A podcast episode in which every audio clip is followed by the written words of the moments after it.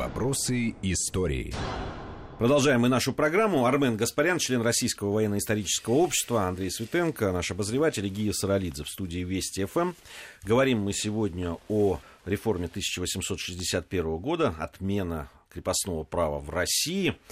А, я бы вот о чем хотел, вот последняя часть нашей программы, я хотел бы а, к последствиям, да, к тому, все-таки к чему привела эта реформа. Потому что уже Андрей высказался по поводу того, что через 20 лет э, вот этот Балканский освободительный поход, э, и это, и это уже результат того, к чему привела эта э, крестьянская реформа в России. Так ли это, Армен? Вы согласны с этим? Да, абсолютно. Тем более, что сейчас вот как раз это одна из основных тем повестки дня, освободительный поход в Болгарию и, соответственно, реакция болгар на все происходящее. Но надо понимать, что помимо позитива э, еще возник в достаточной степени и негативный фон э, внутри страны. Я имею в виду, конечно же, народовольческое движение. У нас просто о нем традиционно не очень любят вспоминать, поскольку все, опять же, выходцы из э, советских образовательных программ, а, как известно, Ленин находился в конфронтации с этим, э, потому что мы пойдем другим путем, и вообще э, народовольческий террор Э, большевики, тем более на первом этапе, не особенно-то приветствовали.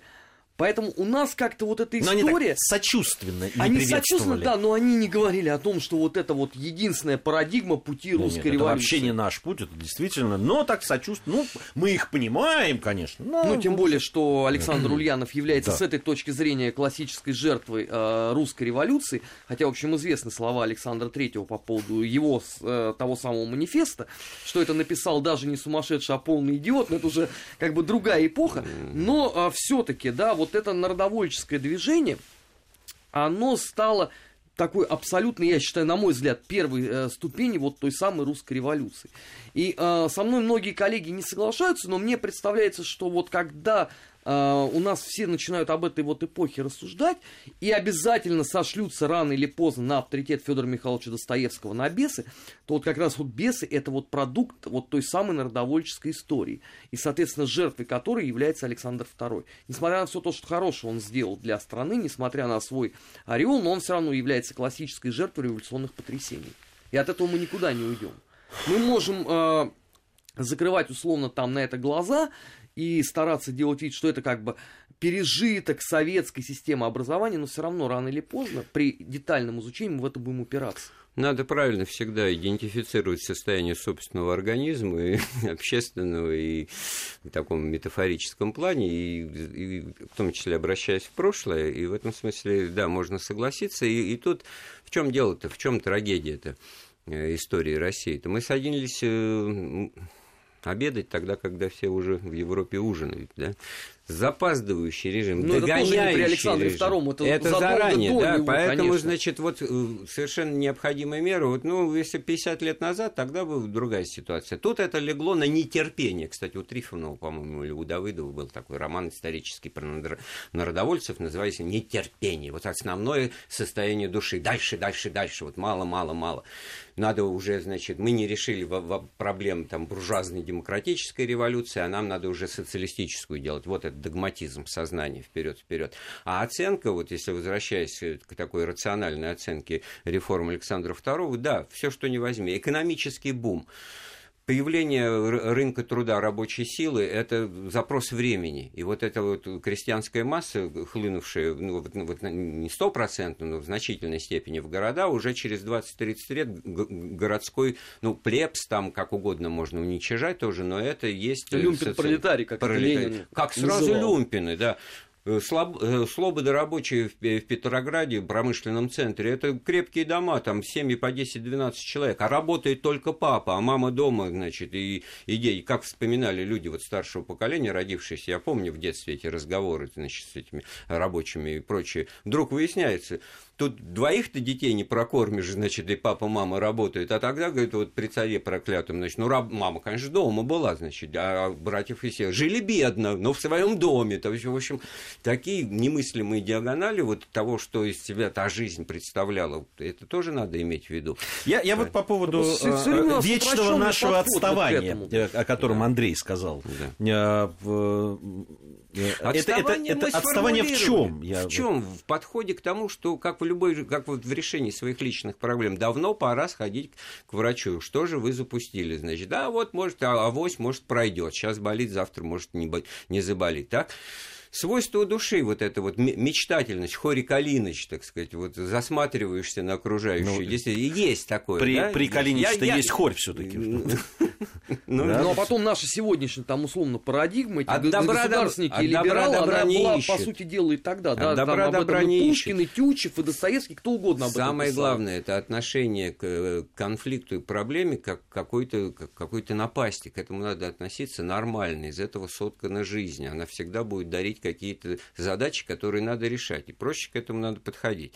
И есть два типа сознания. Значит, во-первых, э, пытаться э, сохранить то, что есть, ну, И тогда, если, скажем, да, белка из леса ушла, то надо идти за этой белкой в другие леса, куда она ушла. Потому что ничего другого мы делать я, не, я, не честно привыкли. Говоря, это, это я, ну? вот, э, я начинаю, ну, вот 1861 год. Это, от кого это мы так отстаем? Вот я хотел бы понять. От кого? От Италии, от Франции. От Англии, Франции, от Англии, Франции, которые, Германии, которые, точно, смотрите, в 1861 году мы отстаем от Германии. А в 1914 году мы будем отставать от Австро-Венгрии в объеме промышленного производства. Хотя, казалось бы, да, как можно сравнивать гигантскую Россию и Австро-Венгерскую империю. Так вот, Но даже тот же Карл Маркс писал первым русским марксистам, которые просились в этот его первый интернационал, что это не про вас, ребята, вы живете в стране, в которой еще не созрели никакие условия для этого пролетариата, для разговоров о социалистической революции, поэтому спите спокойно еще там Может, полвека. Это же Маркс потом будет писать, как это нам завалить бы, русского медведя, как... потому что ничего другого с этим э, да, населением и страной делать бы не может. По, по всем показателям вот это.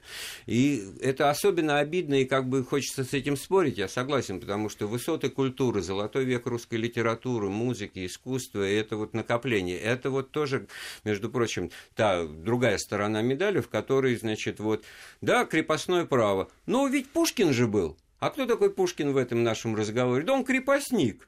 Он же свою, эту самую Арину Родионовну на волю не отпускает, он ее спрашивает, где же кружка, ну-ка давай, будь со мной, пожалуйста, вот сейчас нужна, приходи. Это тоже сознание формировало людей как бы и сверху, и Хорошо, снизу. давайте к реформе вернемся. Значит, запоздалая. Реформа запоздалая, но все-таки э, дала свои положительные результаты. Ну, не всякого сомнения. Для страны это, Хорошо, было, и... это было прорывным и, и можно главное, сказать, революционным э, решением. Она, она не была доведена, как всегда, до конца логически, имея в виду ее различные, так сказать, аспекты. Ну, у нас ни одна да? реформа Мы с этой говорим точки зрения уже никогда не была доведена. Да, надо было достроить политическую конструкцию государственной власти, а именно ввести законодательную, ну, парламентскую монархию. Вот идеал, идеал и цель, которую ставил перед собой Александр II, но, как вот всегда трагически бывает... Ну, Николай II это ввел Ой, и не помогло, да? Да, да, Александр, э, а его дедушка, значит, он ехал как раз в тот день якобы подписывать вот этот указ о введении Конституции, а создании представительного органа власти выборного, и тут-то его Рысаков и, значит, вот исторический процесс остановил. Да он уже был упущен, а что же он, в общем-то, 20 лет-то тянул с, с, с этой мерой, которую мог бы и пораньше принять. А тут объяснение человеку свойственно все человеческое. Он окунулся в личную жизнь, у него умерла законная жена, он, значит, тайно там женился на этой Юрьевской. Это тоже, так сказать, пространство. Но потом давайте объективно. У нас никогда да. с реформами никто из правителей не торопился. И напротив их э, все время оттягивали. Петра бы я вспомнил. Не хочется, а ну, надо. тоже вот он, вот. Э, я бы не сказал бы, что он семимильными шагами э, понесся вперед. Вот у, у меня всегда было как раз такое ощущение, нет, честно нет, говоря. Нет, тут на стороне Гии, конечно, семимильными. Конечно, нет, за, по, по сравнению с общей дыбы. историей э, России, Россию да, поднял на дыбы. Вот это вот он, кстати говоря, тоже хороший образ, всегда очень точен. Да? Одно дело понесся и куда-то продвинулся, а тут уже он на памятнике-то просто на дыбы вздыбился. Вот это состояние это минутное какое-то, секундное, а дальше что, что поскачет или опустится. Вот в этом смысле образ-то Пустились на то же место, и до этого эпоха дворцовых переворотов при Анне там, и Елизавете, в общем-то, простояли полвека, опять-таки, никуда дальше не продвигаясь. Уже время упущено по капельке. Вряд ли в этом Петра можно обвинить. Екатерина бы уж не, ну вторая это, это просвещеннейший человек, и как бы по, в личном плане-то все на свете, чтобы понимала какую-то губительность крепостного права. Только-только разговоры начала, и уложенную комиссию предпарламент какой-то собрала представителей выборных от разных сословий, каждый одеяло на себя стал тянуть. Купцы только про купеческое, дворяне только про дворянское, она видит, просто не созрели умы для того, чтобы как-то взаимодействовать. Да, а в результате вообще пугачевщину получают. А я, кстати, согласен вот с тем образом, который Андрей привел, э, медный всадник, вот эта полупозиция. Это вот э, в некотором роде действительно символизм э, многих поколений власти в стране. Во всем. Потому что это не смогли упразднить даже большевики со всеми их замечательными декретами. Потому что если мы вспомним деятельность очень многих э, людей э, при Совнаркоме, то это вот ровно та самая полупозиция. Это полная отмена, например, э, денежных средств стране, которая ведет э, серьезную э, войну и еще и интервенцию. Ну, у нас, да? наверное, это будет вот в ближайшее время серии. возможность уже а, большевикам Кости Да, время, время этой программы подходит к концу. Э, я напомню, что член Российского военно-исторического общества Армен Гаспарян, э, наш обозреватель Андрей Светенко и я, Гия Саралидзе, были в студии Вести ФМ. Э, про полупозицию я понимаю, о чем вы говорите в завершении нашего разговора, все-таки скажу свою. Я понимаю о полупозиции, я понимаю о, да, там, о, о самом этом векторе движения. Но все-таки то, с какой скоростью иногда происходят изменения именно в нашей стране и в разные исторические Но мы же долго запрягаем, это, но это просто несем. трудно себе представить. Даже на своем поколении я ну, об этом да, могу это сказать. пробуждение, да, это, это, это действительно просто, да, там вот я, который родился там в 66-м году в, в Советском Союзе, да, и, и сейчас я 50-летний. Если просто вспомнить, э, да, что было только на моей памяти, это намного... Ну, моей было примерно то же самое, 75 -го года. Э, спасибо большое моим собеседникам. Э, совсем скоро мы с вами встретимся в рамках программы «Вопросы истории». Спасибо всем за внимание. «Вопросы истории».